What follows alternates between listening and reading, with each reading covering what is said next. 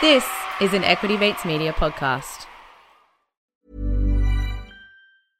Ready to pop the question? The jewelers at BlueNile.com have got sparkle down to a science with beautiful lab grown diamonds worthy of your most brilliant moments. Their lab grown diamonds are independently graded and guaranteed identical to natural diamonds, and they're ready to ship to your door. Go to BlueNile.com and use promo code LISTEN to get $50 off your purchase of $500 or more. That's code LISTEN at BlueNile.com for $50 off. BlueNile.com code LISTEN. Hey, I'm Ryan Reynolds. Recently, I asked Mint Mobile's legal team if big wireless companies are allowed to raise prices due to inflation. They said yes. And then when I asked if raising prices technically violates those onerous two year contracts, they said, What the f are you talking about, you insane Hollywood ass?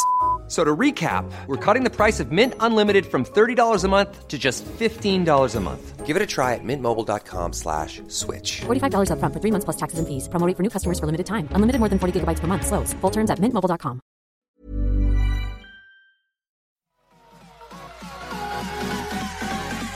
Equity Mate.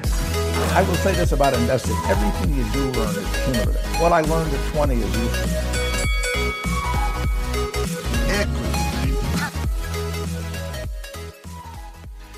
Equity Mates, episode number 23, part two. This is the first time we are going weekly, back to back weekly. Yeah, very exciting times. It is exciting. This is the podcast where we break down the world of investing to try and make it easy for you guys. And as always, I'm joined with my equity buddy Ren in the same room today. How are you? I am very good, Bryce. All the better to be seeing you rather than talking to you It over good. It is Yeah. nice. So it was your birthday on Saturday, Friday. Friday, Happy yeah. birthday. Thanks, mate. Appreciate it. So you- you're up in Sydney for the weekend, and uh, it's yeah nice to be in the same room. Yeah, and what better way to celebrate your birthday than to do a podcast? How good? Yeah, yeah. So this week we've got Michael D part two. Yep. Hope, ev- Hopefully, hope everyone enjoyed part one. yes. Yeah. He's uh, an interesting character. Um, had some good things to say, interesting things to say. His takes on take on the market uh, is a bit different to some of the other people that we've interviewed. And what's he going to bring in this episode? Yeah, so he's going to continue that trend of uh, bringing some different thoughts to the table. Uh, this time we talk about his experience during the global financial crisis, where he started his fund right in the midst of the market bottoming out. Uh, and we also talk about some of the things he's looking at today, because it seems that people never learn and we continue to make the same mis- mistakes. Um, uh, Listener bag. Oh yeah, we get a listener question. Um, the very last question was submitted during the interview, so everyone can hold out and hear who the lucky listener was. Yeah, nice. So last week I mentioned that we were going to be offering some sort of competition uh, this week. So it is with great pleasure that we go live today with our equity mates and Belmont Securities $500 competition. So as of right now, it is live online. Uh, you can enter through our website. So just to give you guys a quick rundown on what we're offering. So we've partnered up with Belmont Securities, uh, which is a fund management company, um, and they have graciously given up $500 to invest with them uh, to either kick off your investing journey or to continue on with it, uh, your journey. So it's open to anyone who is interested in investing uh, and starting off, or as I said, if you if you already are and want to add five hundred dollars to your portfolio, this is how you can do it. All you need to do is enter your details on our website at equitymates.com forward slash win 500. Uh, and that is 500, not 500 in letters and words. um, equitymates.com forward slash win 500. Enter your details, and also you need to share the Facebook um, competition post. Yep. Um, so make sure you you jump on and, and do that. That will be on our Facebook page. Uh, and then the competition is going to run for a month, and then we will uh, randomly choose a winner. Uh, and that person then will liaise with Belmont and have the opportunity to invest through their platform. They, you're going to get um, $500 as well as reduced brokerage, which is a, a great incentive as well. Yeah. Um, so we're pretty excited. Um, this is something that we have been working on, and hopefully, if it's successful, will be uh, bigger things to come. Maybe ten grand in the future. I don't Yeah, know. yeah, yeah. Yeah. Well, you know, we need to see everyone out there sharing it, so uh, they give us more money next time. Yeah, exactly.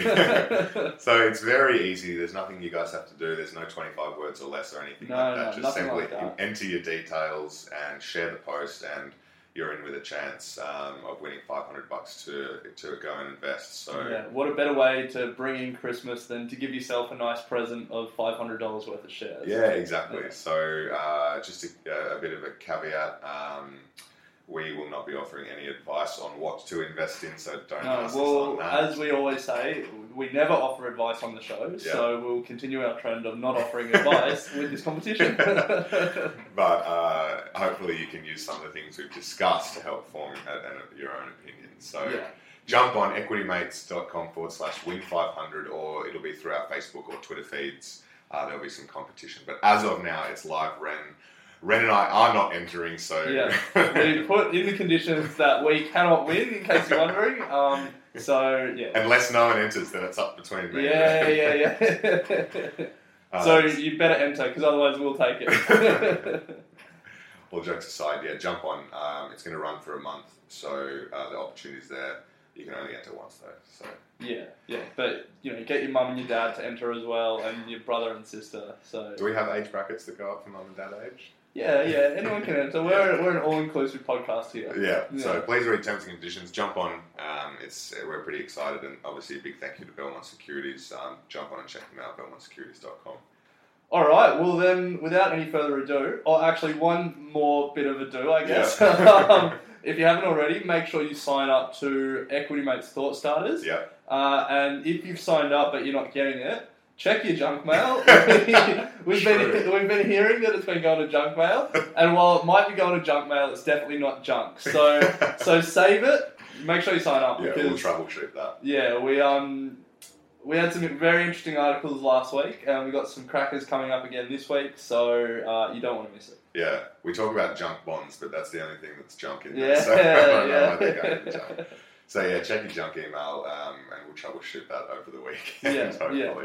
But uh, while we're troubleshooting that, you can enjoy an excellent second part of an interview with Michael D. Yeah. So enjoy.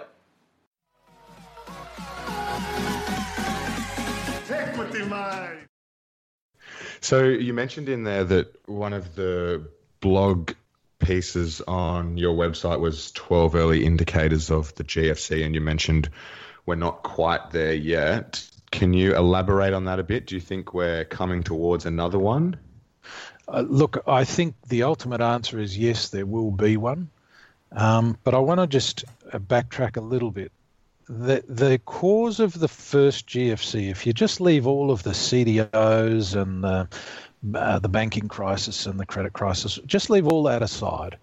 The thing that caused the um, GFC was greed and the building up of greed. So Okay. my my perspective is is this that where I see those factors in micro form, and I, I talk about those 12 factors, where I see those things building. So, for example, one of them is uh, countries cutting foreign aid. Well, I see that as an extreme version of greed, and I and I have a personal belief that richer countries should be um, helping the poorer countries all along the way. But I see nothing but Australia cutting its foreign aid.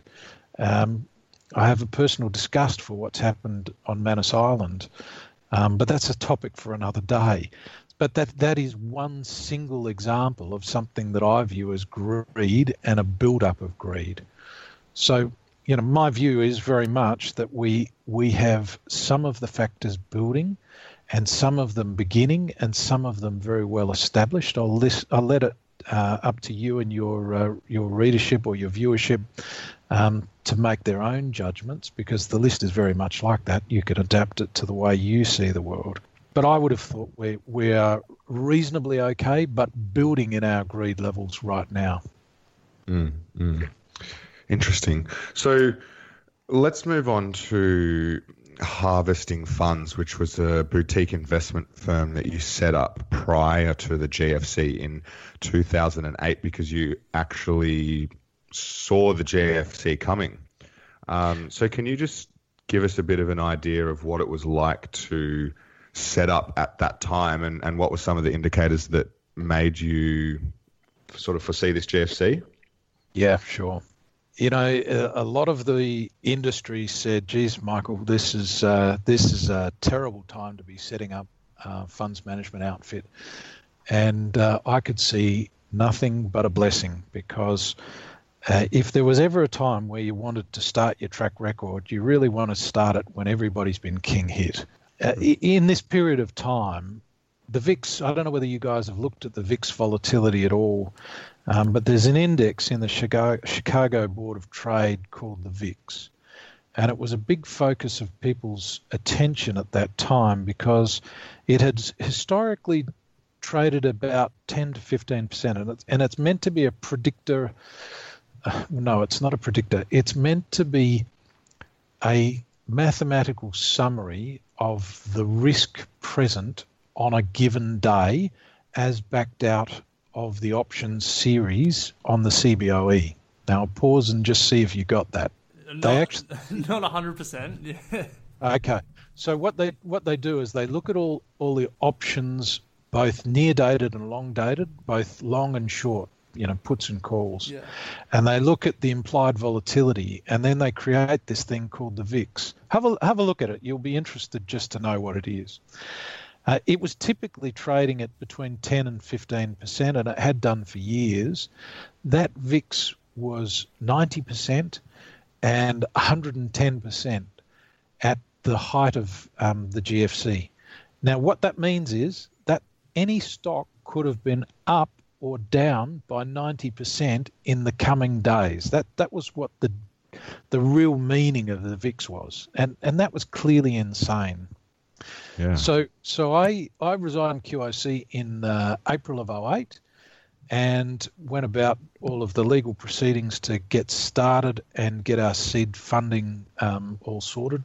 Some of which I already had in my under my hat. I called the capital in September of 08. So um, this was a pretty hairy time, and I called it for the 16th of October. And now, not every seed investor could hold the faith, but those who did were inve- were really rewarded very, very significantly. So what we did once we had our capital, we knew uh, we had a very good idea how we believed the volatility would reduce, and um, for for the sake of the discussion, we believed it was going to be in three waves. So what we did was we began investing very heavily in November 08 through to February 09 and I found a, a letter that I'd written to our clients December 508, um, basically saying we, we believed that the worst was over. And the recovery began in February of 09.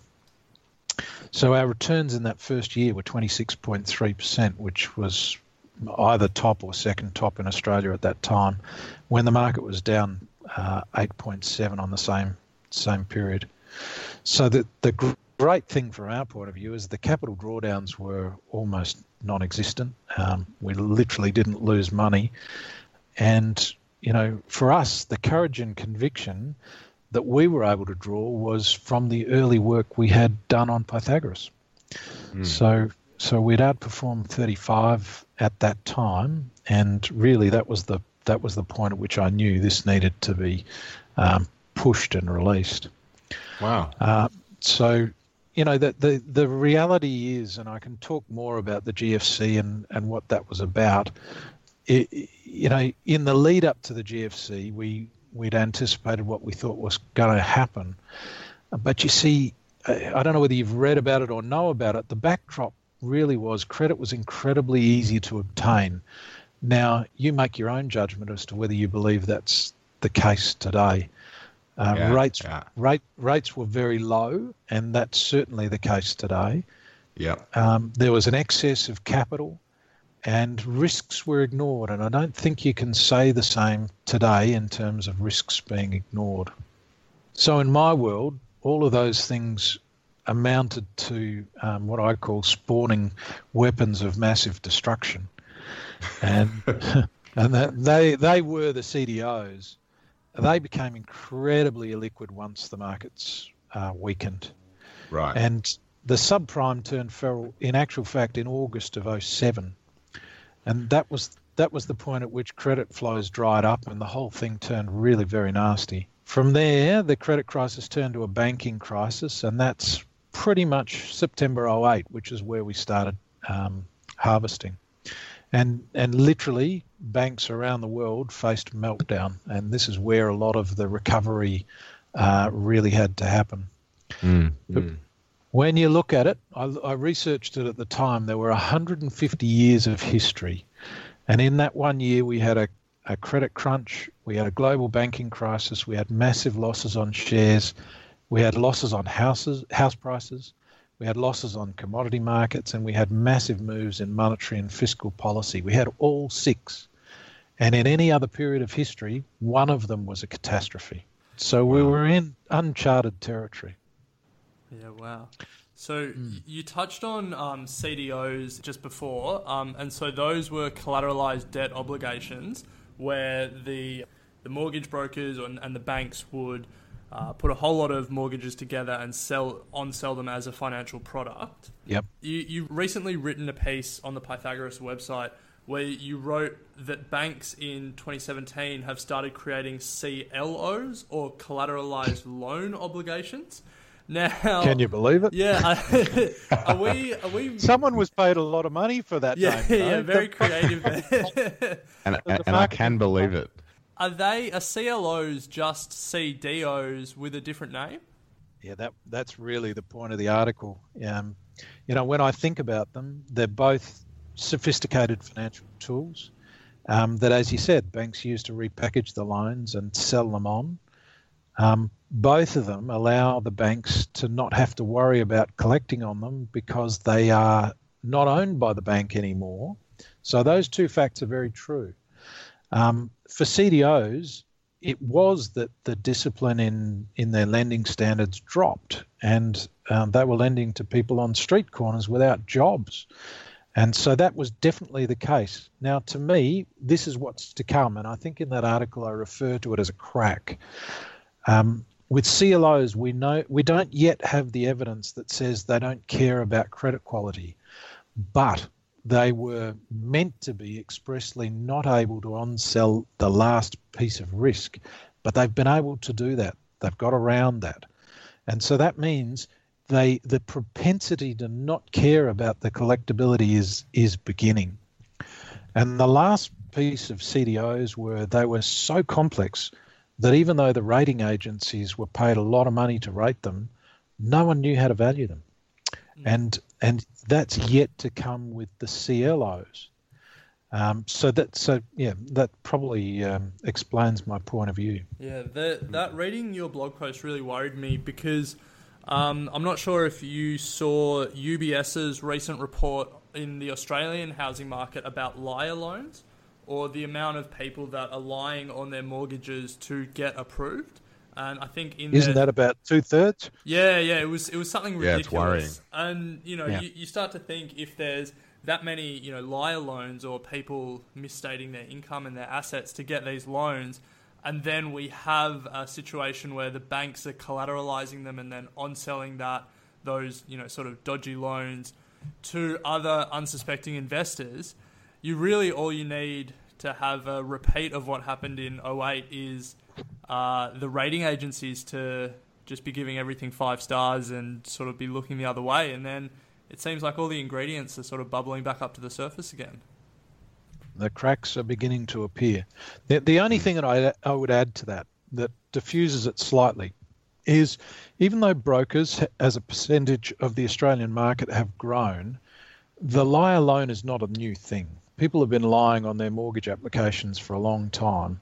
But I think the feature of the local mortgage broker who helps you fill out the form if you understand the subtext um, is probably a bigger and stronger feature in this last decade than it was in the previous decade.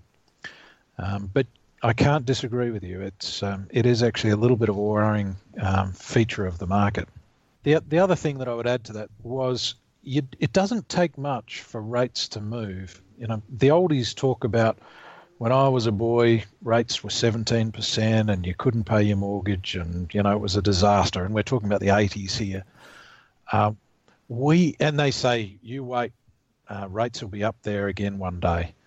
But the truth of it is, if rates increased by two percent, it would have the same effect. Disaster. Um, yeah, and and we're starting to see this in the UK. You know, we, we had a, effectively a doubling of rates in the U, in the UK. So as soon as you start to see that ratcheting back up, housing markets are going to have to react. Um, I mean, it doesn't even have to be a reserve bank interest rate increase though, because the amount of um, interest-only investors who um, you know, five years into their loan, it ticks over to start paying off the principal as well, and then the Yeah. you know, the monthly repayments all of a sudden shoot up. It's it's you know you can draw parallels between that and the the teaser rates that were offered by American mortgage brokers in the in the mid two thousands as well. yeah, good point. Very good. Hey everyone, I've been on the go recently Phoenix, Kansas City, Chicago. If you're like me and have a home but aren't always at home, you have an Airbnb. Hosting your home or a spare room is a very practical side hustle. If you live in a big game town, you can Airbnb your place for fans to stay in. Your home might be worth more than you think. Find out how much at airbnb.com/slash host. Introducing Wondersuite from Bluehost.com. Website creation is hard, but now with Bluehost, you can answer a few simple questions about your business and get a unique WordPress website or store right away. From there, you can customize your design, colors, and content. And Bluehost automatically helps you get found in search engines like Google and Bing. From step-by-step guidance to suggested plugins, Bluehost makes WordPress wonderful for everyone. Go to bluehost.com/wondersuite. Good point. So we'll, we'll move we'll move away from the the all the talks of you know crashes and the morbid talk about what might happen. Um, Yep. go, going back to harvesting, I, I read in an uh, in an article that you you actually only invest in five sectors, and um, those particular sectors display long term growth characteristics and are not typically sensitive to the economic cycle. Now, we don't want you to give away any of your sort of proprietary secret, secrets or anything, but um, can you tell us what, what those five sectors are? Oh, guys. Uh, May- Um, Maybe just one, just in as, code. as a little as a little taste. Look, the, the the the truth of it is, you need to be right down. You can't really have a heading there. You actually need to be right down in the in the bowels of the um, individual companies. Um, so so I'll probably leave that one aside if you don't mind. No, that's fair. Um, yeah, look, I think if you took, uh, if we leave harvesting aside for the minute, with Pythagoras, um, and harvesting is effectively shut to the public now, so we, you know, we don't even really um, worry too much about that, other than um, whoever's there still. Look, in Pythagoras, we understand volatility totally. And and in actual fact, my attitude towards this has changed entirely in that we go after volatility. We're not interested in working on big and boring um, stocks because you can do that yourself. Um, where people really need help is when they want to go after a bigger return and look for um, look for real growth. So so our focus and my focus has changed away from that um, avoiding um, risk to actually going after it because the truth of it is you can still make good money and you need volatility to be able to make it. Um, so, look, the nine sectors now that I look at, uh, which might give you a few little hints as to your original question. Um, infrastructure enablers, so they are the literally the builders of this country and others. Um, sports and entertainment, which is definitely economically sensitive. Uh, agriculture, even though there's a long term uh, fundamental uh, secular growth within it, it has near-term uh, changeability in terms of weather and seasonal um, characteristics and rain and so on and so forth. Uh, we we spend a lot of time in mining. Uh, we do a little bit of work on banks, but I really only maintain one bank for fun. I'm not really a big fan of the banking sector. um, and I do a little bit. Uh, we do a little bit with uh, diversified financials and healthcare and even biotech. So the attitude and the and the approach is quite different. We do that with big and small companies. Interesting. So you didn't really mention technology overall there, or I mean, it's not been a focus. You know, uh, if you look at the Australian market, technology as a segment is actually very very small. Yeah. And genuine technology is really US centric. Yeah. Um, and what we really are here is um, enablers. So we might do the um, installation and we might do. Uh, we might even do that very, very well. But in terms of investment opportunities, um, they come and go, but they tend not to be high value add. They tend to be lower barrier to entry. And, you know, one of the things that I've historically looked for is decent barriers to entry. So you've at least got mm. a chance when things go wrong. So is Pythagoras then, from a retail investor perspective, if we were to um, sign up and say choose one, the one stock option, is those are those options purely domestic? They are at the moment. Okay. We're actually we're looking um, at New Zealand, but that won't help you terribly much um, as a step, and then to the UK. I, I'm not particularly interested in the US. I um, history you know, 25 years of looking at companies investing in the US tells me that um, it's more trouble than it's worth. And I want to add to that that I think the US is actually pretty stuffed.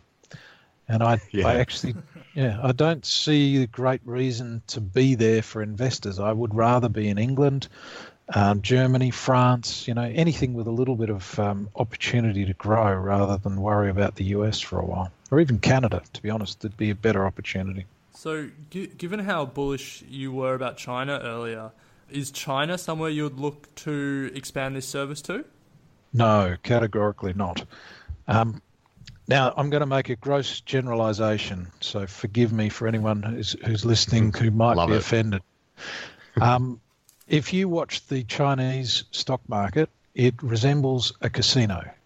It isn't it isn't fundamentally based or it isn't even logically based. It's it's operating on different facets. Mm.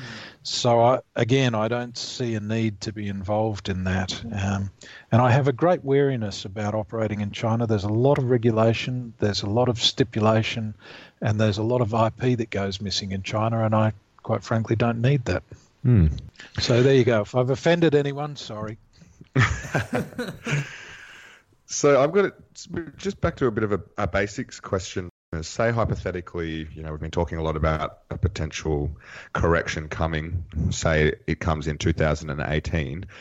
What's some sort of preparation that that we could do to ready ourselves to, to take advantage, or is there a key action that you found uh, important when you saw the GFC coming from a retail perspective that we could put in place? Uh, have you got a mattress? cash. cash. Stick your cash under the mattress and don't tell anyone where you live. Um, no, that's t- tongue in cheek.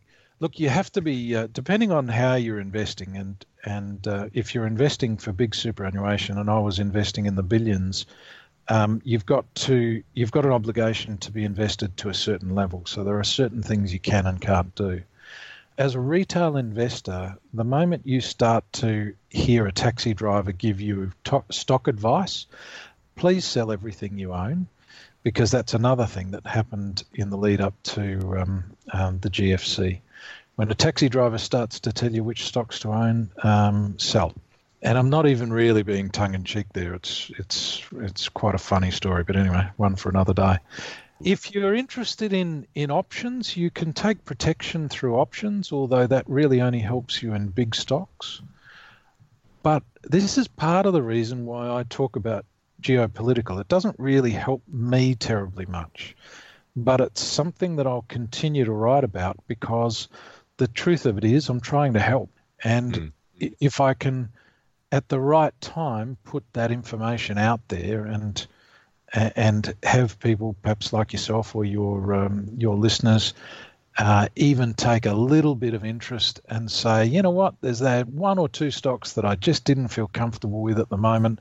Now's as good a time as any after hearing that or reading that um, to put the money in the bank. You, you'd never get it perfectly right, Mm, but if mm. you if you just happen to be a bit more cautious and a bit more conservative at that point, then, or even better. Uh, the next thing is, a lot of people in in the pre GFC stage were big into lending and investing in shares. Now, if you do it, don't admit to it right now, um, but it was massive gearing against your shares. Now, the truth of the stock market is, if you haven't got it to lose, don't invest it. And so the maximum it can hurt you is whatever capital you've put aside to be involved. Yeah, good advice. And I can tell you, uh, I wasn't immune to that. And when you wake up in the morning and and uh, there's a telephone call at eight thirty to say, would you please deposit sixty-two thousand dollars or one hundred and ten thousand dollars into our account to cover the margin calls, uh, your stomach hits the floor mighty fast. God, And- I can't and it- imagine. And it's an experience I never want to repeat. And so I'm giving you some, you know, some experience of, of my own. Um, i i when things like that are happening, you see what I'm talking about with greed. Yeah, Uh, yeah. When people are doing that to such an extent, they obviously just believe that this is going up and up forever. And I only had, I, I was down to only two stocks, but the movement was so quick during that period that even though I, I felt pretty confident I was covered, the, the stock price moves were just massive. So avoid that at all costs. And I think the other thing is when you get into that situation, you keep your powder dry and you wait till the opportunity to be invested happens.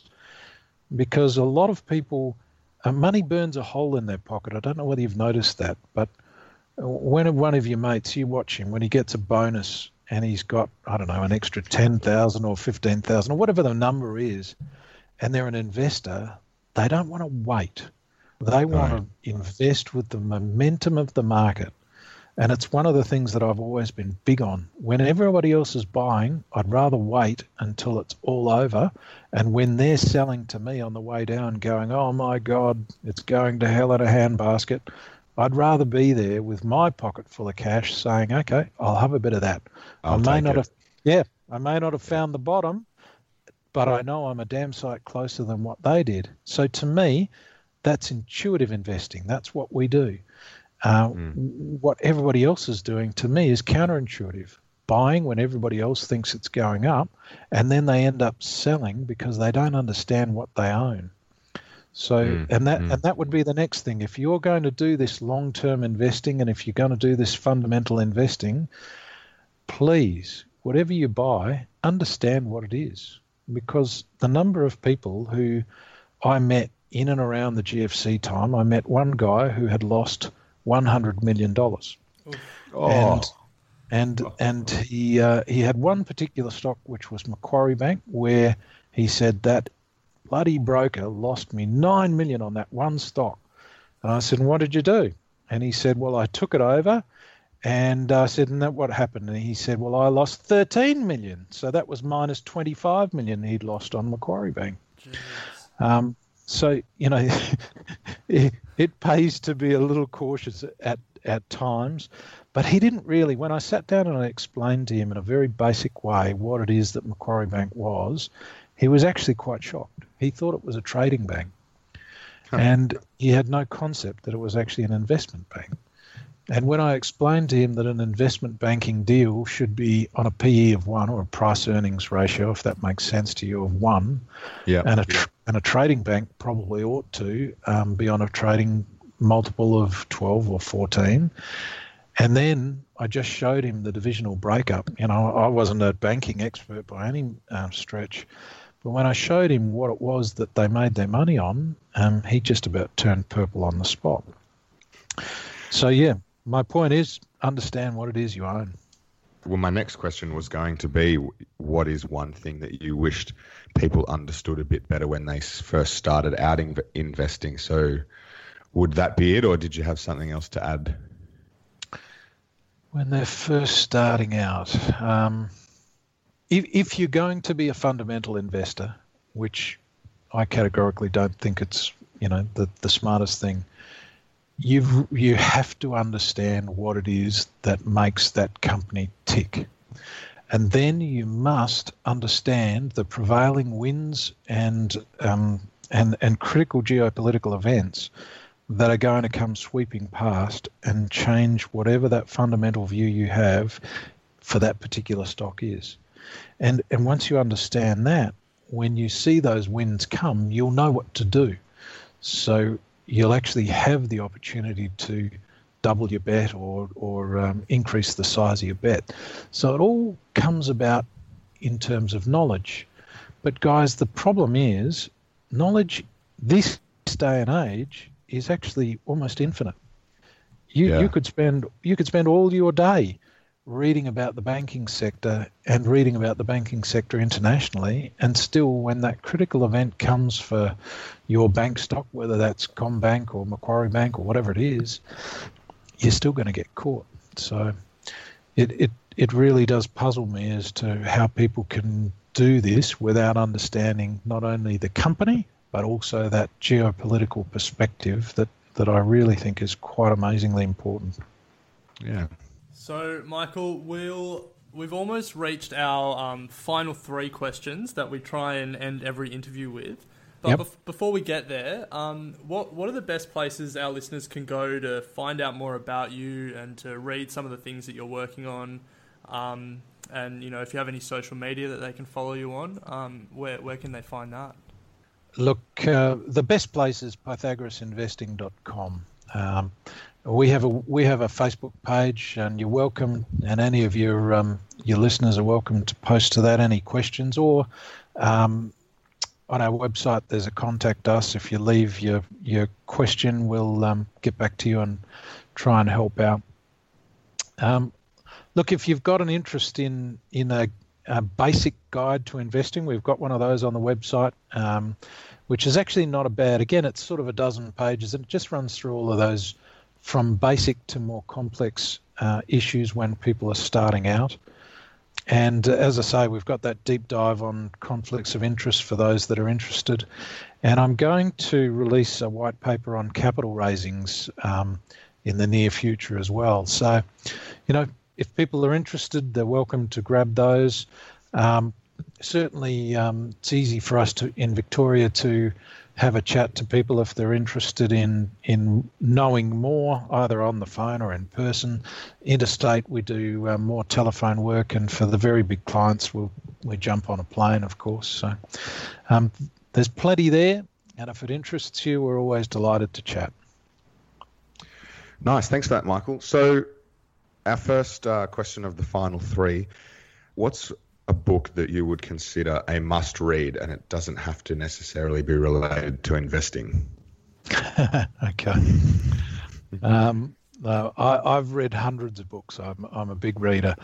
Um, I love Lee Child and James Patterson and Vince Flynn and, and lots of others. But that's not the question. That's not the answer uh, you'd be expecting I'd give.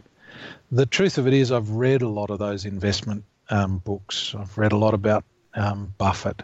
I actually yeah. don't think any of those things are going to give you what you need um, to be a, a better investor. It, it might give you some of the basics to be more able to fundamentally analyze. Um, but I, I seriously, um, I d- I couldn't recommend one that would help you um, all that much, uh, other than to say I just love um, fiction. so, uh, second question: What is your go-to source for investing information? Yeah, look, of course, the way we work is all mathematical. So, it, it, I would have to say it's the maths. It's the share price, and then it's the maths. Um, in terms of where would I, if I was in your shoes, where would I go? in terms of websites, you know, there are so many of them, it's ridiculous. But if you start with Bloomberg and uh, work your way out and look at the um, English press as well, uh, you could get a you, what you can access these days is incredible by comparison to any other period um, in history thus far. And finally, if you were to give your your younger self uh, a piece of advice, investing or otherwise, um, what would that have been? Yeah, okay, that's a good one too. Uh, first thing, I wouldn't waste capital on big and boring.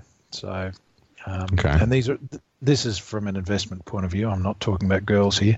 Um, uh, I, I, I wouldn't bother investing for dividends. That's my personal thing. I, I believe um, more in companies that invest for growth, and um, so I don't I don't go after dividends ever. Uh, I would seriously um, not buy a house. I'd rent a house, and and I would invest astutely, and then I'd buy one with cash. Um, I'd buy the shittiest, most clapped out car and drive it for a very long time rather than buy anything um, terribly expensive. And I'd rather put that money to um, better uses. And when the opportunity came, I would be the boldest investor you would ever see. And I would be investing at the time where most people were really very scared. And uh, guys, I did all of those things, and and it was a very good thing for me to do. But if I was doing all of that again today, I'd scrape together the twenty or ten or thirty thousand bucks, and I would I would get into a couple of mining stocks or a or a biotech stock using Pythagoras, and I'd be set to riches before long. Fair enough. Good, good advice. Good. Oh, you'd we've expect heard. so we we've had we've had one late question come in. So when you were talking about the VIX, uh, uh, we've got a friend who we have to give a shout out to, Maxim, uh, who is obs- is a little bit obsessed with the VIX, and he has a question for you about it. He wanted me to ask you. Um, what are your thoughts on central banks selling VIX options to suppress downside movements in the market, and what will happen when this ends? Feel free to take that any way that you want to. Yeah.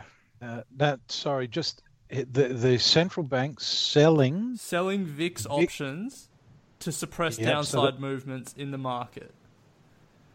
I mean, I, I don't know. Yeah. I don't know what he's talking yeah. about, but he seems No. to. He seems to understand it. Righto. So for Max, let me just put put it this way: the the GFC was in effect a massive financial manipulation, and what this seems to me to be is an extraordinarily mischievous financial manipulation. And I would say, will we ever learn? And the reality is that if they're doing that, it's only for a short period of time. And I would doubt, even though it may have a short term amelioration of the downside, I would doubt that you could sustain anything by doing that um, in a meaningful way. But my overriding point would be how stupid are we not learning our lessons from the past when all of this nonsense is what created the problems in the first place?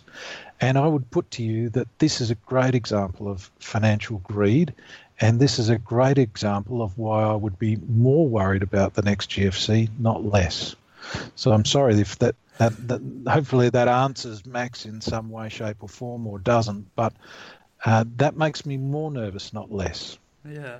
Well, not not a very hopeful note to end on it, but as you've shown, you know, if you if you keep your powder dry and you tie and you wait until the bottom of the market, even something as bad as another GFC can set can set people up for the longer term. Yeah, you only get one of those in your lifetime, I hope, guys. But um, in your investing lifetime, but if if it happens, I hope you're there with a wad of cash ready to uh, to take advantage of whatever opportunities it shows you. So do I. I'll be draining my credit card, that's for sure. yeah, that's that, that's a little known trick, isn't it?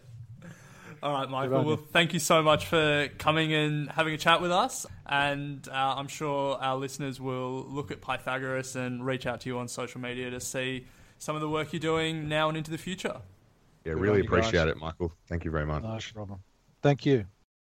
Equity Mates and the people appearing in this program may have positions in the companies mentioned. This is general advice only. Please speak to a financial professional to understand how it may pertain to your individual situation. Equity, man.